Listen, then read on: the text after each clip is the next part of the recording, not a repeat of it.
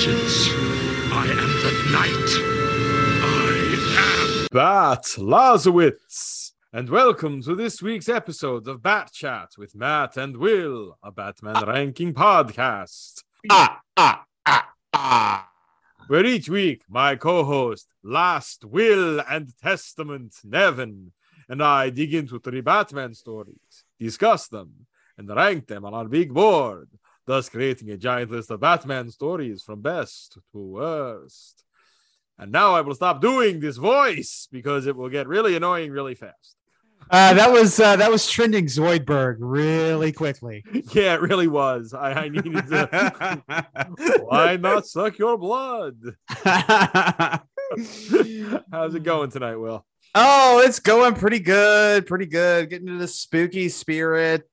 Uh, let's talk phobias, Matt. Did you have any weird ones, either uh, growing up or now? Because I got, I had some weird ones as a kid. Escalators just terrified me. If it was a two-story mall, I would go like out of my way to not use the escalator. I also, and this this blows my mind now as an adult, because when I grew up, our house was six miles outside of the small town where I lived, right? It was six miles in the middle of nowhere. And I was petrified that somebody was going to break in. I don't know why, but I remember s- several nights just laying awake as a kid in bed thinking somebody was going to break into the house. I was I was a scared scared little kid. But escalators very much a fear growing up. I don't know if I had unusual phobias. I was an anxious OCD kid, so that's a whole different sort of thing. But I my phobia is rats. To this day, it's still rats. Because when I was mm, you know, somewhere nine, ten years old, big enough to be able to be the one who had to pull the trash cans out to the curb, you know, on trash night. Well, one night I'm pulling them out and something runs over my foot and it was furry. And we had a lot of rabbits in the area. I was like, oh, it must have been a rabbit. And then I look down and I see it running away. And that tail, that, sir, was not a rabbit's tail. And so that was it for me and rats. Rat over the bare foot in the dark. Yeah, never again. And of course, in the multiverses of Matt, there's one Matt that night was a sexual awakening. So I don't want to think about that Matt. that Matt is a freak.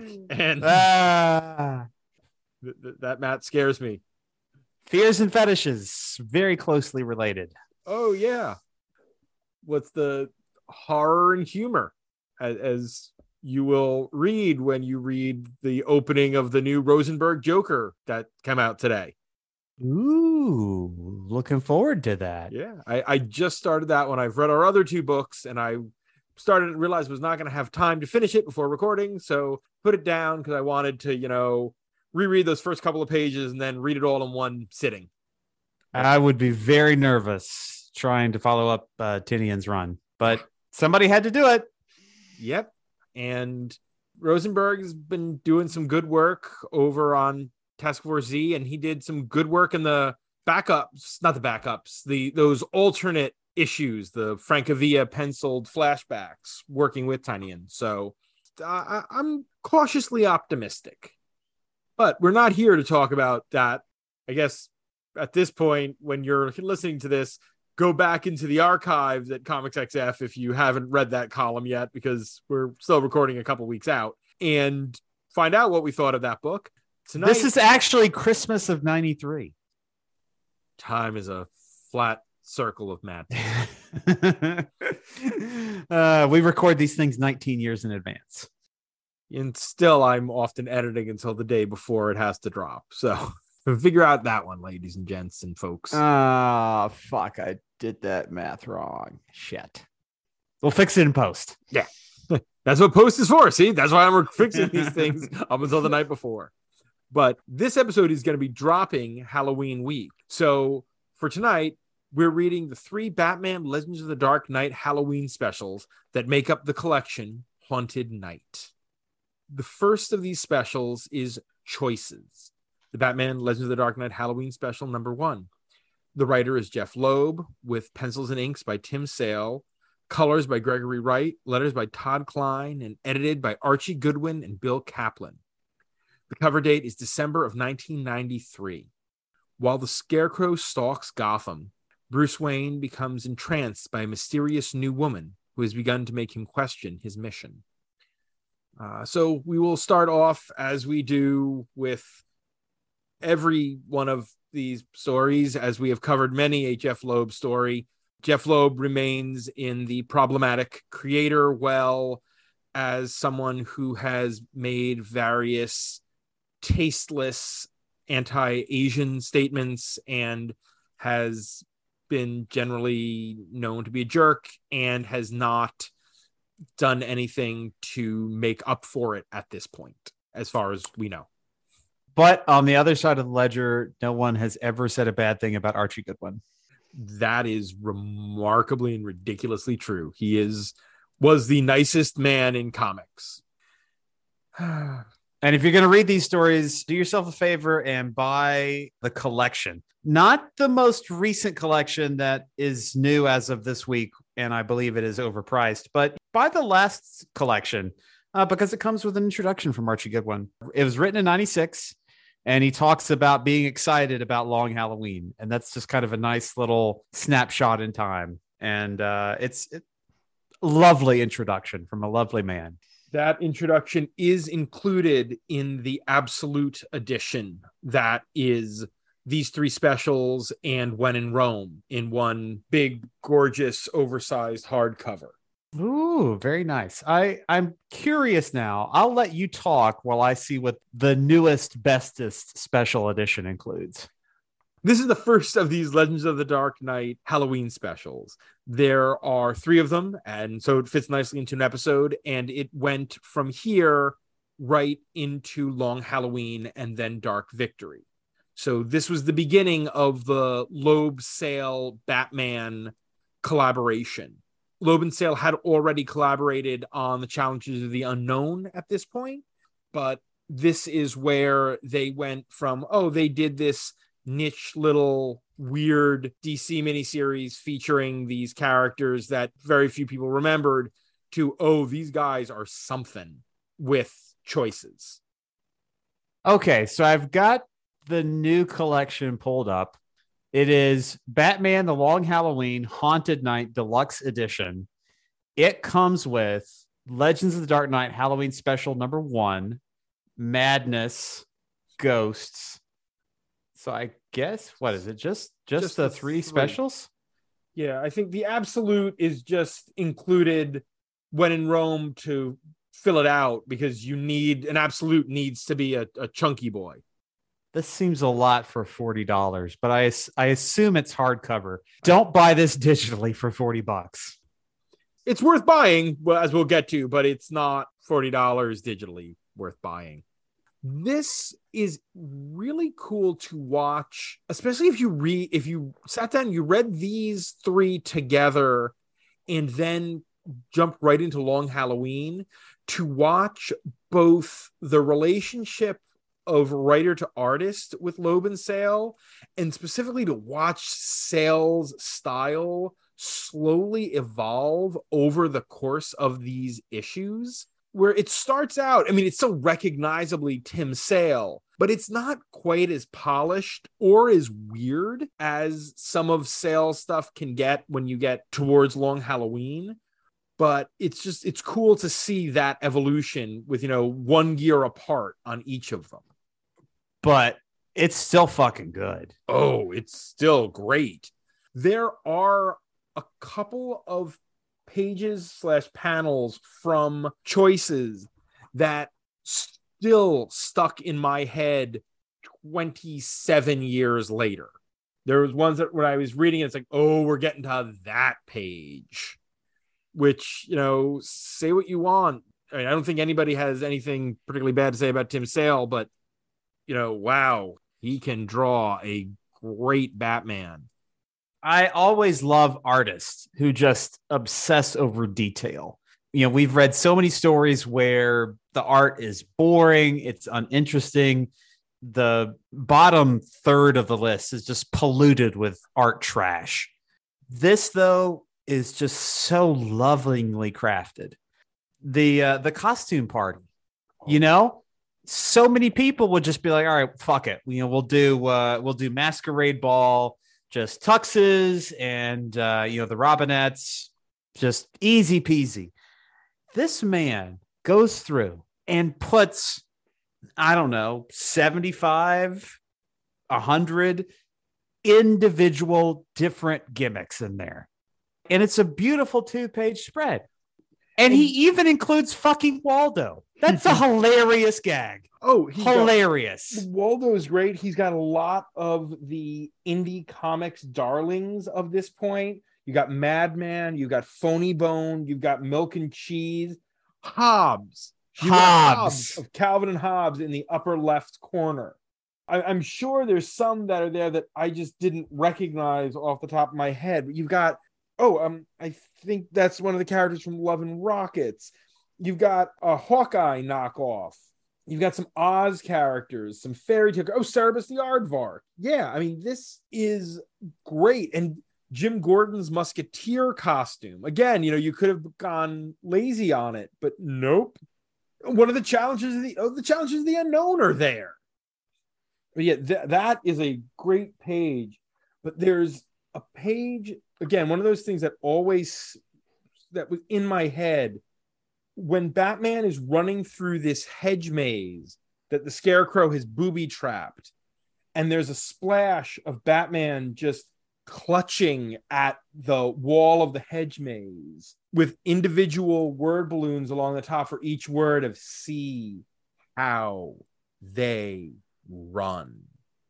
And it's again one of those images that stuck with me after all the years having read this story. And a couple of pages after the costume party, Batman falling down the building. Such a great sense of perspective and motion and just beautiful layouts. Oh, the beginning of chapter two that starts with Batman in shadow on a parapet. And then it's a splash page. And then you turn the page and it's the same page, but now there's a crack of lightning and now it's lit by lightning. It's a double page spread with a vista of the city behind him. And what a smart use of a page turn. And I'm not sure if that's how Loeb scripted it or if that was, you know, Loeb does this Marvel style and just lets Sale sort of know what he was going for and went with it. But one way or the other, I'd get the fuck out of his way. yeah, exactly. The whole sequence after that with the crows attacking Batman. And I have rarely seen a more terrifyingly broken Batman than when Alfred opens the Batmobile after Batman makes his way out of the hedge maze.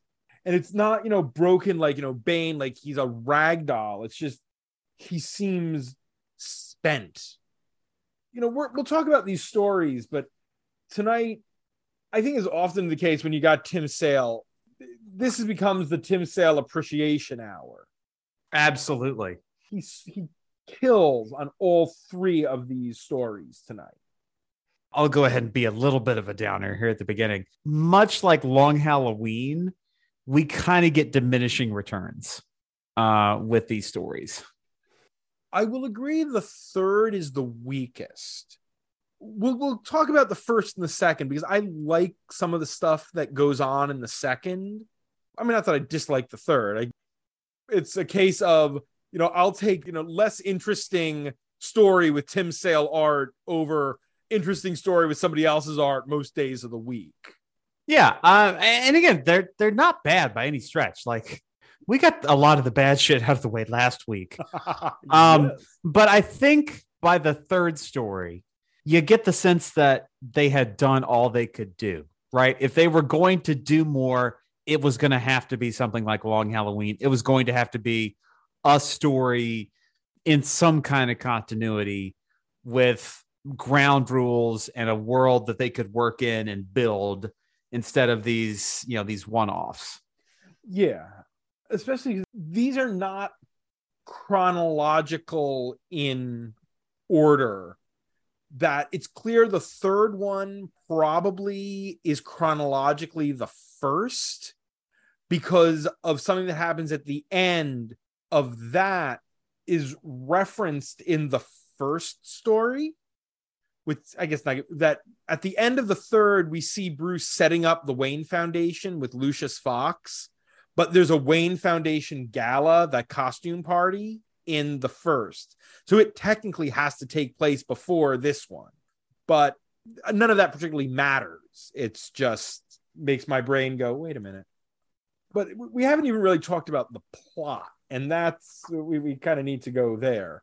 Um, because we've got both you know the scarecrow running rampant in one of his early not his first but one of his earlier escapades while at this party that we've referenced a mysterious woman named Jillian Maxwell just sort of shows up and Bruce is immediately beyond smitten with her like throw out the crusade smitten I'm, I'm gonna settle down I think there's a lot to say about both of these characters. And I'm going to start with Scarecrow. I don't like the idea of Scarecrow being motivated by just sheer petty theft. He seems like a character that should be beyond that. I also don't like him, and not that we got that got that here. I don't like him being motivated by the goofy revenge that we've seen. I really want Scarecrow to be this demented academic. I that's what I really like. The high school stuff is dumb. The aggrieved academic thing, again, that he gets me. He understands me. But this stuff where he's with a gang and they're knocking out the power so just to just steal stuff. I would get Scarecrow knocking out power just to see what happens, just to watch Gotham burn, to see people terrified. But just petty theft, that's not a very interesting hmm. character. You could have easily laid in a motivation that he's stealing, he needs the money for some grand experiment that he's he needs of course chemicals. He exactly. needs something. This is still a period where Scarecrow is the bibliophile. He's stealing it because there's some kind of treatise on fear there's something that you know was found from ancient times and it's clear that he's he wants the money to buy the book instead of just stealing it for some reason or another. But there's any number of reasons scarecrow could be stealing other than yeah i could use the cash. That's very boring. I don't like that. I will say as i've said in the the hush episode I have never understood why Loeb decided that Scarecrow is constantly spouting nursery rhymes.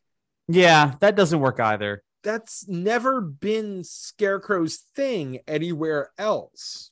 It's just here. And at least here, he's, you know, a Kate peppering them amongst actual dialogue, as opposed to in Hush, where it was pretty much just the nursery rhymes, and in uh, Dark Victory when he and the Hatter are bouncing off each other, or Long Halloween, and it's you know Scarecrow doing the nursery rhymes, Hatter doing the uh, Lewis Carroll, and them just quoting back and forth at each other. That's not Scarecrow's thing. He's not a nursery rhyme guy. He's not Oz guy. He's academic guy. If if he were quoting Socrates, I could maybe go for that and he definitely can't get too into the Legend of Sleepy Hollow. He cannot be obsessed with that book, as or we saw. Yeah, as we saw last time. Although one thing that has occurred to me as I was reading this that I don't think I've ever seen anybody do, and there's story potential in this. How familiar are you with the works of Alfred Hitchcock? I need to be more familiar. I have seen Psycho. I've got a collection uh, in Rear Window. I've got a collection that I need to watch. I think has the birds. Well, fortunately, you've seen Psycho. Do you remember the name of Janet Leigh's character in Psycho? Fuck me. No. Marion Crane. Interesting. There's gotta be a, a scarecrow psycho type thing with him building a, a hotel of horrors that somebody could do at some point with a character you put in a victim named marion in there just as a reference but it seems like a very scarecrow type thing. You know, each room is a different experiment in terror kind of deal. Yeah, with uh, with Tynion getting a family of cannibals from Hooper County, Texas. Yes. Oh, God bless you. We've got a lot to talk about with your uh, your Batman and your Ghostmaker, but that that earned you a lot of grace from me. Okay, so th- th- that's the the stuff with Scarecrow. I love him using the crows in the same way that Batman uses the bats and using the, his chemicals on them to just attack Batman. It's like, yeah, that's that's Scarecrow further experimenting, you know, experimenting on animals with fear toxin. I'm surprised nobody else has done that at some point or another. That's a great thing for Scarecrow to do. An interesting idea throughout this story, at least in my mind, I was never quite sure is Batman being affected by fear toxin like constantly, right? Are the crows real? Are the crows attacking Batman real? Like, is any of this real? So I thought that was that was an interesting idea flowing throughout this. I don't think I had any other scarecrow notes. The shooting kind of darts out of his hands was fun. Yes, I've always liked the thing that Loeb has done with Scarecrow that there are random bits of his costume, random straws, not all of them, but just some of them that he knows have fear toxin in them. So you'd have to like go through his entire costume or strip him out of it to figure out which bits of it are poisonous and which are just straw. And I liked him kidnapping Jim Gordon. That's another great splash page of him again with the the backlighting and him just looming over Gordon. So many great visuals. And now, so onto our other plot line, the Jillian Maxwell plot. So this is a, and again, I guess I'll give away the the ending because again, 30 year old ish, 30 ish year old comic, and we're going to talk about it anyway. But this is Bruce Wayne running afoul of a Black Widow. This is someone who has had various husbands and who they've all died under mysterious circumstances. And she has now shown up and is trying to seduce Bruce Wayne. At least four previous identities. And one would assume that Bruce would not have been as easily taken in by this if it weren't for Scarecrow having dosed him with fear toxin. He had, at the end himself admits that part of this was his own fears, his fears of being alone and everything sort of coming back at him and causing him to not look into who this person was because she is sketchy as hell. But she's also very good at what she does. Oh, yes. She absolutely can play a rich playboy like Bruce Wayne pretends to be like a fiddle. She is clearly good at understanding people, at reading people, and she is stunningly beautiful. Sale draws her in a way that you just look at her and you can't look away. And not, I mean, I'm not even talking in like a lascivious manner, but in a just, he puts so much detail into her hair and her earrings and all of it. It it's hypnotic. And I want to, sh- we got to do a specific shout out to Gregory Wright, who colored this book, because boy, howdy, the flashbacks of Bruce and jillian's date, the black and whites that are used there, the red that he chooses for her hair, the, The rose. the rose, the candlelight of Alfred walking through Wayne Manor and the way the candlelight strikes Alfred. It's an incredible coloring job. And the last page, that little epilogue, that it's not quite Batman going back to a small southern town every year to torment a guy that he couldn't lock up, but it's still a great, you know, oh, she gets away. Oh, Oh, Oh. no, she don't. nope. She's going to be getting these notes, these little notes with just the bat symbol and confess everywhere Confess. she goes until she turns herself in. She knows she has no choice, is a great final line to this story. Like what? You think you're gonna outrun Batman? No, you're not gonna outrun Batman. Um, yeah, I I did like the epilogue. That was really nicely done, uh, without being overdone. Yes, If that makes any sense. absolutely. If Bruce hadn't been exposed to fear toxin at the beginning of this story and multiple times throughout, I think I'd be a little more bothered by how quickly he falls for her because this story takes place over what? Three days, maybe four. And by the end of the penultimate day, he's planning to chuck everything, go on a worldwide cruise tour with someone he's known for a couple days. That's very out of character. I tend to think of a lot of what happens in the third story as being more out of character, but I can buy a lot of what happens here simply because I think Batman is often looking for an off ramp. You know, he's often looking for somebody to take up the cause, some just reason that I can put this down, some opportunity for me to be happy. And he rarely takes that off ramp, but it is always very tempting. I can see that. I wonder how many of our listeners, I don't know, I don't know demographics, but how many of you are young enough to have no idea what the floppy disk that Alfred handed Batman the files that he discovered about Jillian on? How many of you have no idea what that is? Haha, 1.44 megabytes.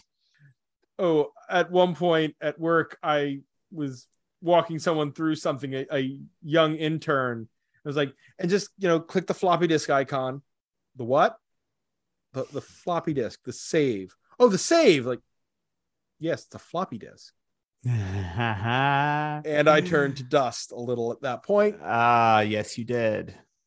Also, just, I guess, final notes on this story. I love the final fight taking place in the clock tower and the set piece of that. I also think it's fun when you think about it that that is eventually right here. It's Jim Gordon being threatened on that clock tower, and in under a decade's time, that's going to be his daughter's headquarters because the clock tower is Oracle's base of operation. Huh. I didn't think about that. That is pretty interesting. I don't think it was intentional because Oracle was not a huge part of the Bat canon in 1993, but still, it's like, oh, that's fun. So like this was Gotham Central Park instead of Robinson Park, which is the name of Gotham's Central Park. This is also the story that is least of these three specifically hung up on one of the Waynes. This one, there's references to his parents and Bruce thinking about his parents, but the second story is very much about Bruce and Martha, and the third is very much about Bruce and Thomas. Yes. We got we got the pearls and everything coming up. Yeah, we do. Oh, yeah. Those pearls. But uh, I, I had a fun thought that uh, about the pearls that we'll get to. Okay. Well, I'm pretty much good on this one. All right, I'm good too. So that means it's time to put Legends of the Dark Knight Halloween special fears on the big Choices. spooky. Oh shit! Wait, my thing calls it fears. That's interesting. Huh. Chapter one fears. The trade pay. Oh, wow. The Absolute calls it fears as well. But if you go back and you look at the original floppy, it's called choices, which makes sense when there's all that talk of choice throughout the book. Usually I would cut this kind of thing, but Yeah, yeah. Let's leave it. but this is an interesting this is one of those interesting little changes. Because if you look up legends of the dark knight halloween special number one you go to the dc wiki it is called choices. And it's it's on the inside front cover of that original edition because i believe me have the original on this one. And that's why that that motif of the you know you know she has no choice at all and bruce thinking about his choice.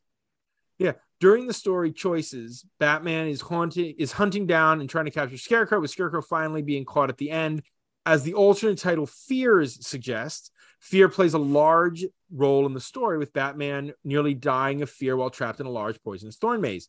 So both titles are correct. It's just that I was working off the original floppy and you were working off the collection. Not floppy, it was a big old chunky prestige, but still. They went off and new hoped us, Matt. Yeah, exactly. Those bastards. Yeah. Uh, so, uh, well, yes. So there's that. Uh, well, now you've heard that little discourse.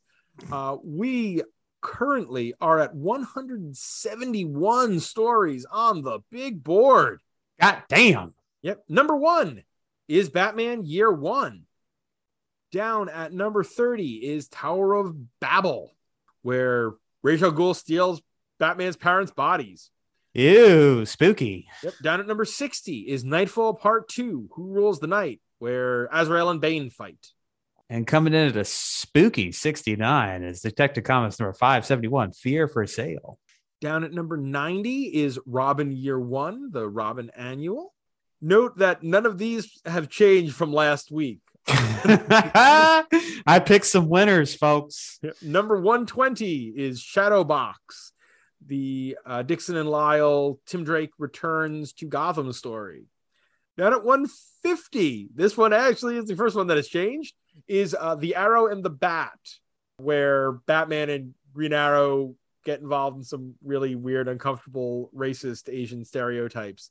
Uh, and down at the bottom, remaining the same, is Batman White Knight. Undefeated in suckitude. Okay, so let's start with when in Rome. When in Rome is up at 93. Is this better than when in Rome? I was looking at Long Halloween Special at 63. Ah, that is a good one. And I I believe this is better than Long Halloween Special. Yes. When in Rome is not bad. It's just not something you gotta read. Right. As frankly is the Long Halloween Special, especially because tragically what is left there is probably never going to be paid off. I uh, I would, and not not that anybody's considering continuing with this, but it does need to let it rest. So, what about solo number one up at 40? That's more Tim Sale. That's tough because that was such uh, just um, a fascinating little book. I don't think he had a real strong story to work with here, right? It's an interesting story. I like a lot of the beats, but Scarecrow, you, you, you know, you talked about, he just does with the dumb nursery rhyme stuff. It's not a real complex version of the character. It's not a particularly interesting version of the character. I don't think the Maxwell stuff is ex- as explored in depth as it as it should be it's both the longest story we have tonight and it's still somehow not long enough. Yeah, I would have wanted more. Again, it just it bugged me that Batman turns so quickly. And again, there's the fear toxin to take into account, but it's just like I would have liked more of a reason for him to f- be fascinated by jillian Maxwell. You said it in our Patreon bonus episode this past month about Andrea Beaumont and Mask of the Phantasm, a Batman love interest needs to appeal to all of the things that make him Batman. And Jillian Maxwell doesn't hit all those beats. So what so all right, so we're saying probably below solo at 40. What about Hush at 52? Another Jeph Loeb. Hmm. You know, this is getting harder every week. This is getting harder every week. The old standby, I think I'd I'd reread Hush before I reread this because Hush feels more integral to Batman. I mean, this this is an interesting artifact in how it played a part in Long Halloween. This is their dry, you know, test run as a partnership in Batman. You can see how their storytelling evolves. I, I think it's important, but in terms of Batman and a story, there's again more with Hush there. Okay, here's a here's a point. Here is my my floor on this. Okay. I do not think it can go below 66. Batman the Spirit. That's Jeph Loeb, one shot from a very talented artist. But even though there isn't a lot here, there's more here than there is in Batman the Spirit. Indeed. So that means we're somewhere in between 52 and 66. Actually, I think so I just mentioned it when we were talking about it. The end of Blood Secrets, where Batman goes back to the, the town every year to torment that guy, is still as great as this ending is, is still a stronger denouement to that story. So we're between 56 and 66. We're, we're, we're getting there. And actually, there's 63. We said this is better than 63, better than Nightmares, the long Halloween special. So between 56 and 63, we're, we're narrowing it down. Uh, let's see. Made of wood at 58. A fun story. I'm not sure how integral.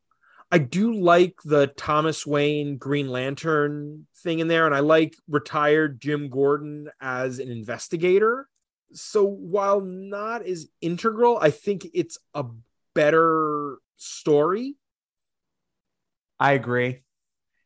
It's a more interesting story. Yes. So right below that is It Takes Two Wings, where Batman and Green Arrow snipe at each other for an issue, uh, which is a ton of fun. And then is the second half of Nightfall at 60. So here we have a Batman who is contemplating getting out. Nightfall Part 2 is a Batman who has been forced out because of Bane.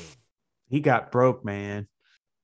And then at 61, we got Where Were You the Night Batman was killed. again, it is the the possibly the highest trifle on this list, but it's such a damn fun story. It is a fun story. Hmm.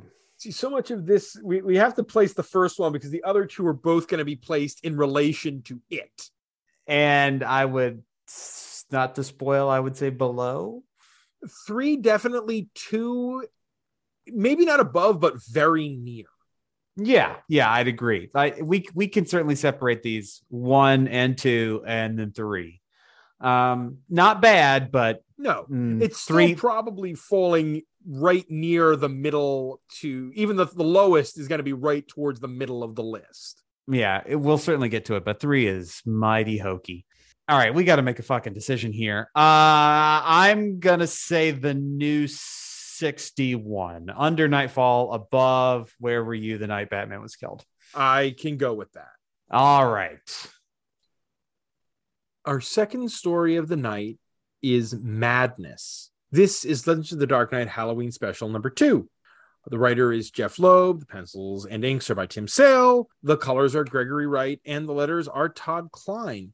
Editors were not credited, but it is still, I believe, Archie Goodwin and Bill Kaplan, or at least Archie Goodwin.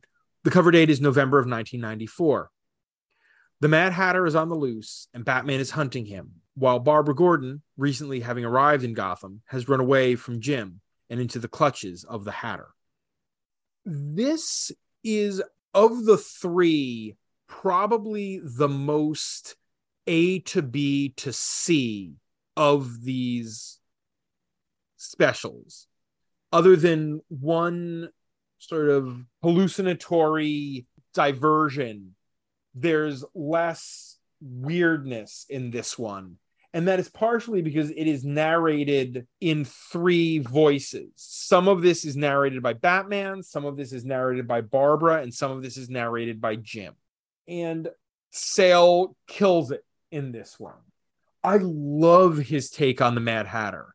His Mad Hatter is utterly creepy without being deformed again, there have been versions of the Hatter that he is drawn at a, in a way that makes him weirdly out of proportion.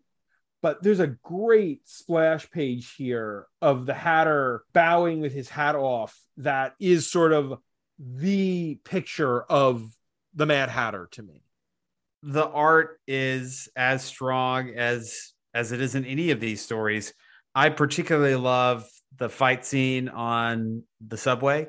Yes. Like these these two pages, if you could frame them like side by side, they make they make such a nice visual. Like they're they're both just mirrored kind of splash pages, and uh, man, they would look so great together. there is art in here that is very intentionally inspired by other art. I mean, there is a, a pieta of Batman in the arms of a sort of hallucinatory Martha Wayne. There's a two page spread of the Mad Hatter's Mad Tea Party with Barbara as his Alice that is very much directly inspired by John Tenniel. Yes, by John Tenniel's original Alice illustrations. So he's really drawing on inspirations in the art for this book. One of the things that I like about this one, and is one of the things that makes me th- think more highly of it, is I really like Barbara's voice. I like this sort of sad teenager lashing out because she's in a position that is untenable for her and it's natural and it's organic and it's so easy to write Barbara even at her youngest as this sort of little mini oracle. And so I like that she's a kid here. Still a smart kid still a kid who's you know willing to stand up to the mad hatter but she's a 13 year old Since we're talking about Barbara, I want to briefly detour back to madness slash choices and talk about a scene that I thought was great between Batman and Jim yes and just shows where their relationship is and how it's evolving toward what we see as kind of a friendship in Long Halloween. Gordon is just kind of sitting there thinking about, okay, I got this invite to this costume party. Uh, hey, Batman, you wanna you wanna c- come? You could you could just come be addressed like Batman. And he just disappears, and Gordon's like, I'm never doing that again.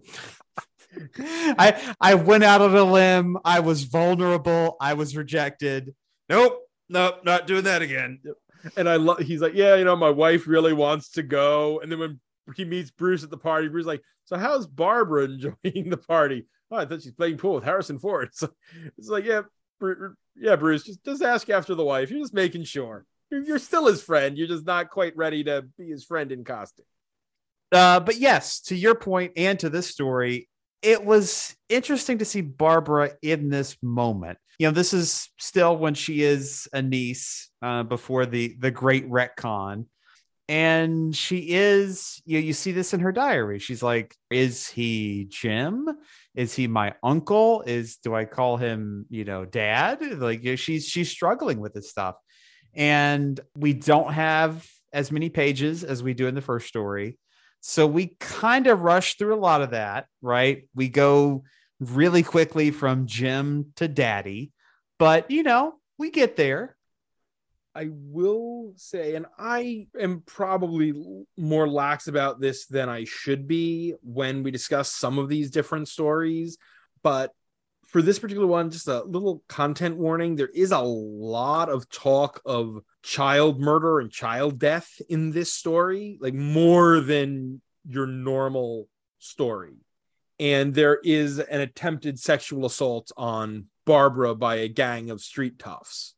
So this one might be a little on the dicier side for some people with certain sensitivities, which is completely understandable. Absolutely. Uh, I will say none of this feels gross. No. And it's very easy to, when you've got the Mad Hatter in his obsessed with Wonderland and the innocence of people and, you know, taking in these children to make his own Wonderland, it can really quickly skew to Jervis Tetch child molester without it ever being explicit. This never goes there. And, And it's- remember, Lewis Carroll, sex creep weirdo. yes, I was about to say the same thing. So uh, We've talked about that before. yes, but there is Jim has a talk about uh, the house that the Hatter's base is basing out of was a crime scene where some people kidnapped the kid, Lindbergh baby style, and then killed him rather than return him so he couldn't identify them. There are various hints of all kinds of things, you know, the kidnapped children. So this is some more sensitive material. And because I do have to, of course, mention it, there is some really good Leslie Tompkins in here, which, you know, you'll always get a couple points for Matt on some Leslie Tompkins in a story. Ah, I I was reading this and I got like I want to read the description and again not to not to get too graphic, but I thought I swear to God he was going for a specific murder. Two brothers, Sam and Nat Hill, rich society set, bored, decided to kidnap a six year old boy for kicks. The ransom was paid, the perfect crime. I feel like he's making a reference to Leopold and Loeb. Oh, Uh, that's a good call. and and this this is what Wikipedia says. Uh, kidnapped and murdered a 14 year old. Leopold 19, Loeb 18 believed themselves to be Nietzschean Ubermenschen uh, who could commit a perfect crime. Both were sentenced to life plus 99 years. Yes, I can see my my brain went to Lindbergh baby, but yeah, Leopold and Loeb is actually probably more apt. I wonder if Loeb has thought about that for extra uh, reasons. Hmm. All three of these specials have the same exact creative team, the same writer, penciler, inker, and colorist and letterer. And so again, you just look at it, it's wow, Gregory Wright uh, again does beautiful things with the flashbacks and then Bruce's delusional encounter with his mother after the hatter grazes his temple with a bullet and again the the lighting the candlelight he draws does great things with candlelight in the Jim's spot on his unmarked car the pages where Batman encounters the Cheshire cat of kids that Tetch has taken it's just this weird little the mask and the eyes oh it's so cool So, a couple of quick notes.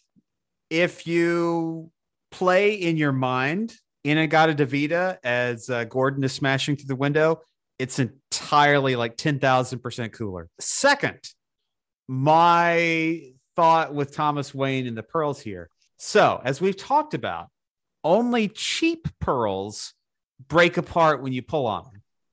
What if Thomas Wayne is a cheap asshole? I've also taken it possibly as Bruce asks her to put on the, the nice pearls, and but since they're only going to the movies, she doesn't want to necessarily wear the nice ones. So she swaps them out for faux pearls, which is why they then break because That works too. yeah, it's like you're just in case anything goes wrong with them at the movies, you don't want to bring the thousand dollar necklace. You bring the, you know, fifty dollar one that you have the nice faux pearls for not so special occasions. The Pearls, a Bat Chat investigation. yes. Hey, any anything to explain why those damn pearls break the way they do. Mad Hatter speaking only in Alice quotes works a lot better than Scarecrow only speaking in nursery rhyme. Absolutely. Still, I prefer a Mad Hatter who doesn't necessarily do that because, again, this guy built that mind control tech. This is not just some off the street wacko. This guy is brilliant. Now, we don't have any of the mind control tech here, though. It's all just uh, drugs. True. This is not Hatter at his most scientific. Is that a core part of the character or does that come later? That has definitely been part of the character for a long time. Going back to at least the early 80s, if not earlier. You've got uh, Mad Hatter doing all sorts of mind experiments Okay, Mad Hatter is a weird character as well because there are two Mad Hatters. Because there was another guy who took up the. It was a retcon. The hat. Yeah, it was a retcon because for a while the Mad Hatter looked a lot more like the version on 66 with the mustache as opposed to the sort of big nosed hatter that we see in these stories and they eventually retcon that that was an imposter that Of course. Tetch kills. So 1981 in Detective Comics 510, he appears with a mind erasing machine. So he's at least since 81 been doing tech crimes, not just hat crimes. We're gonna have to do us a Mad Hatter episode. You know what? There is a Gotham Central arc with Mad Hatter. Oh shit, son. I mean, it seems like I would have to go back and read more pre-crisis Hatter because as long as I've known the character, he has done the mind control shtick. And of But- course, I just remember him most from animated series where he definitely is doing the mind controlled stuff. Yeah, I'm trying to remember his appearances in 66 and I remember the one with the cowl that winds up turning pink, but that's the only one that's jumping to my head. Wow, he, I mean, he goes back to Batman number 49. So he's been a long time rogue. I knew he was a golden age rogue, but that's that's going even further back than I believed. Yeah, we're just gonna have to go back and we're gonna have to read some golden age, you know, Hatter through the years to to determine when that became a central part of the character. Also, be worth to maybe you know do one of those Mad Hatter episodes, Batman the animated series for bonus episodes that's Roddy McDowall. So, God, the cast on that freaking show. I, I mentioned Leslie Tompkins.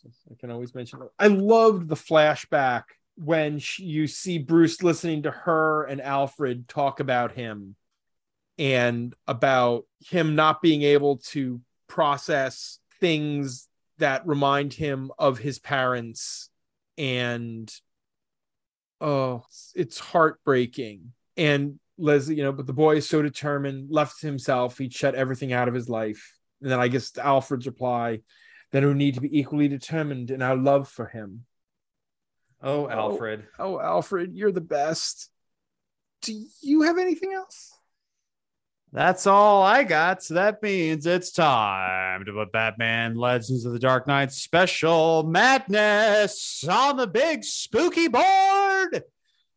All right, so we left choices slash fears at 61. I think this is within a couple of that.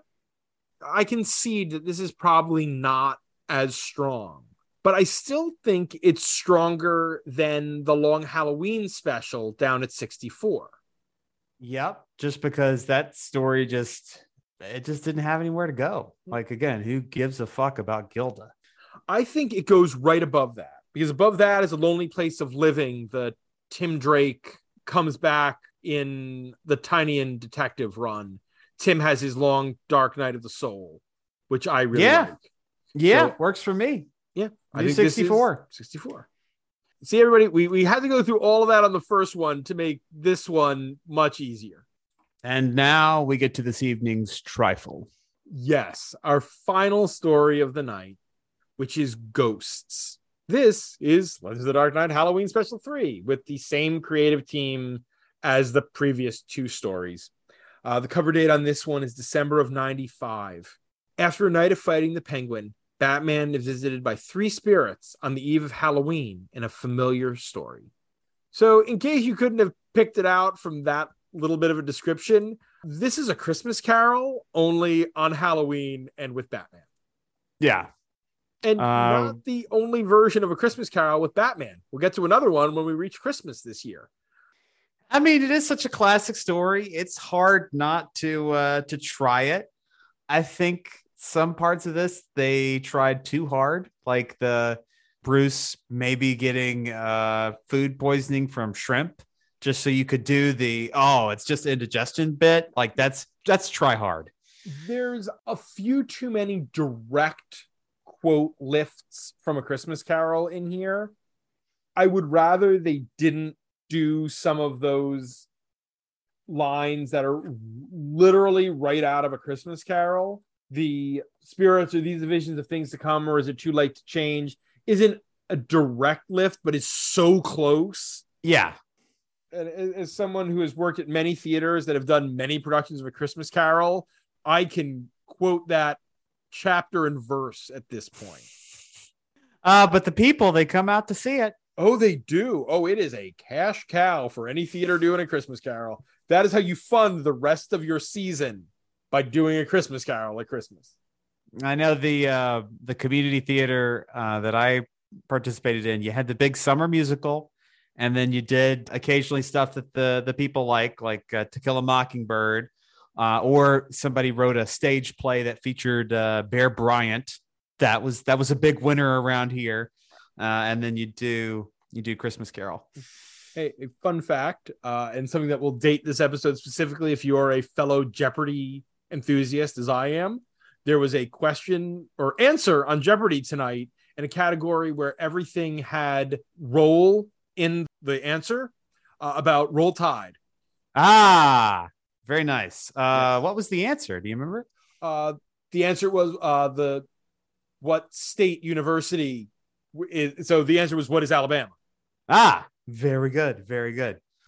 Man, I need to I need to set Jeopardy record. That's daytime TV that I don't often get a chance to watch and enjoy. Let me tell you what. You want to you want to make your life better out there? Set that Price is Right to record. You can watch it on your own time and enjoy it and I I am a Price is Right a file. The Lazowitz household dinner and Jeopardy is our our nightly ritual. Ah, that's a good one. That's a good one. Yeah. So, how much we can say about this story is really dependent on how much we want to investigate a Christmas Carol because it follows pretty much all of those beats. You got the ghost of Thomas Wayne as Marley's ghost where in this case the the chain he forged isn't necessarily greed but inattention to a life outside of his career. And Which- and that was good i thought because i don't think thomas necessarily uh, as a guy who was already rich and then became a doctor i that doesn't really play well as him being obsessed with money. But yeah being focused on his career and his work that plays. That makes sense. It doesn't it fits with pretty much every version of Thomas Wayne we've seen in you know the prime earth. Thomas is usually portrayed not as a bad father but as a somewhat absentee father because he is on call 24/7 he was wasn't there for Bruce that much which is why the movie night is always so significant because Thomas chose to take a night actively off once again, going back to the previous story, like Matt, I need to take notes, but I don't. I'm sorry, Matt. There was that weird line about Thomas is quibbling with the choice of movies, and Martha says, I'm sorry, it can't be another one of those dreadful medical biographies. And I was like, how many of those are there?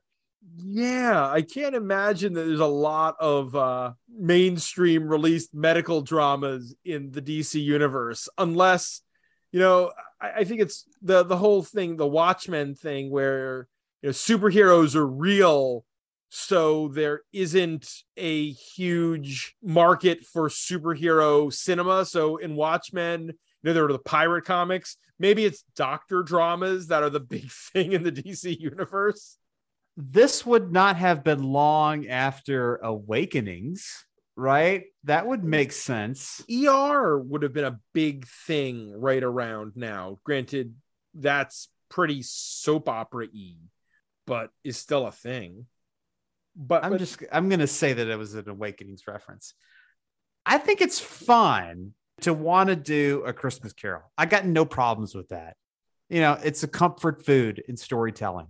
If you're gonna do that though, I want you to spend time with each one of the ghosts. Yes. right? The uh, the ghost of Halloween present is just, oh, hey, look, the kids are afraid of you. They come to your your your gate and they run away. Like, I mean, give me something other than that. Like, tell me a story, right? We we see this in the Ghost of Halloween past. Admittedly, you can't do much with Future Ghost other than, oh, Bruce is dead, surprise, shock. I will point out one thing I really like stylistically is Bruce when he meets Thomas's ghost, he's in bed and he's in a you know pair of pajama pants and no shirt. And the minute the ghost of Halloween past, uh, in this case Ivy, shows up, he's in costume. He switches to costume for that moment and then switches out again after past leaves and is in again the just the pajama pants until he runs into Halloween present, who is Joker, and then he's wearing the costume again. But after Joker leaves, he's not in costume, he's in the pajama pants again and remains just in them because under the cowl or the, the cloak, the ghost of Halloween's yet to come is a skeletal Batman. So that's where the costume is. That's Batman. I think stylistically, that's a really smart choice and an early hint of what's beneath the robe. Again, I, I think my big problem with this third story is just how unbalanced it is.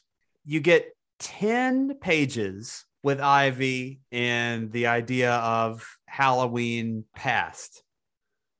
You get five pages with Joker and Halloween present that's just not good storytelling to me. That's not a good like laying out of your book.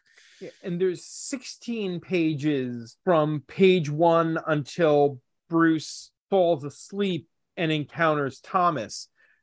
As fun as this chase with the penguin is at the beginning, that could have been trimmed down to give more space for at least Halloween present Halloween yet to come. Again, we kind of know what's going on there. That one could be the short one, but I would have liked something in present. You could have had Jim Gordon doing something in the present or some other character. You could have had Lucius in the the final sequence. He says he has to go and be with his family for Halloween. I want to spend Halloween with my kids. You could have gone to Lucius Fox's house and seen him with the Fox kids getting ready for Halloween the next night. Yeah, you could have had Alfred staring wistfully at old pictures of Bruce on Halloween and like being lonely and sad. I do really like the flashback of Thomas not showing up for Halloween and Bruce in the Zorro costume. It's just a nice little tie to all the other things we know about Thomas and about Bruce and the coloring is so perfect. Oh, it is. Also, this story is a reminder. Again, we haven't done a ton of pre 2005 stories that heavily feature Lucius Fox. But again, Lucius here is my expertise is finance. And with your family fortune, we could really do something extraordinary. Again, this is before Batman begins. Before Batman begins, Lucius Fox was the money guy, not the tech guy. That was just, oh, Batman Begins made him Bruce's tech guy. So we're just moving that over into the comic. Well, you know, Harold doesn't live in the Batcave anymore. Somebody's got to do the tech. True. Again, the art here, just the two page spread. And again, you probably, if you needed a page, you probably didn't need a two page spread of Joker with Alfred strung up with an apple in his mouth. It's a great two page spread but one of those pages could have been used for something else. But the the single splash of the ghost of Halloween yet to come with its skeletal hand looming over Bruce with the bong, bong, bong of 3 a.m. It's it's good. The art is just astonishing. You know, I I say I don't begrudge Batman doing uh, you know, a Christmas Carol, but the turn at the end just feels so hollow, right? There's a sense of exuberance in a Christmas Carol, especially you know my my Pa's favorite version and my favorite version, uh, the Alastair Sim version, because he is such a crotchety asshole. Like he is mean spirited and just a terrible person and just evil and everything that that Scrooge represents. And then that switch comes and he's giddy. He's exuberant. There's this light and life to the character and in his portrayal of it is so perfect. The switch here seems so forced. Bruce is never an asshole. Like he's misguided. He can be grumpy. He can have bad days. But this is not some fundamental switch in his character where he's now a new person. He's just, oh, I really should, you know, set up this Wayne Foundation thing. So it's not a bad ending, but it certainly doesn't recreate the the spirit and the exuberance that we have in Christmas Carol. This one needed to be longer. You know, at the beginning, more of Bruce falling into just being Batman. You needed an extra four or five pages at the beginning of Alfred having to force him to be at this gala at the beginning of the story because Master Bruce, you have not been out as Bruce Wayne for the past three weeks. People are beginning to ask questions. Mm, keeping up appearances and whatnot. Exactly. You, we needed more of Bruce not being Bruce and being Batman all the time to better establish why he needed the visitation to get him back on the right track. And without it, as you said, that is a good point. It just feels like, oh, okay. I'm very curious because it has been many years since I read it, but we will for Christmas be reading Lee Bermejo's Batman Noel, which is another Christmas Carol Batman story. I'm curious to see how that is going to compare to this in how it presents itself because I remember yeah, I don't want to, if you've never read it, I don't want to color anything that you're going to feel about it when you get to reading it. But it does a little more with that, not necessarily in the Bruce Wayne way, but in the Batman can be a cold asshole sort of way. And if you're going to do Christmas Carol, you, you need to lean into that a little bit. You need to have redemption. You need to have growth. You need to have a change. I mean, that's, that's the spirit of a Christmas Carol. Right. Christmas Carol is the single most well-known story of redemption in popular literature. That is the whole point of a Christmas Carol. And the Batman we see here doesn't need to be redeemed. He just needs a little bit of a course correction. Yeah, just a nudge, not three spirits. Yeah, that is a, a very good point.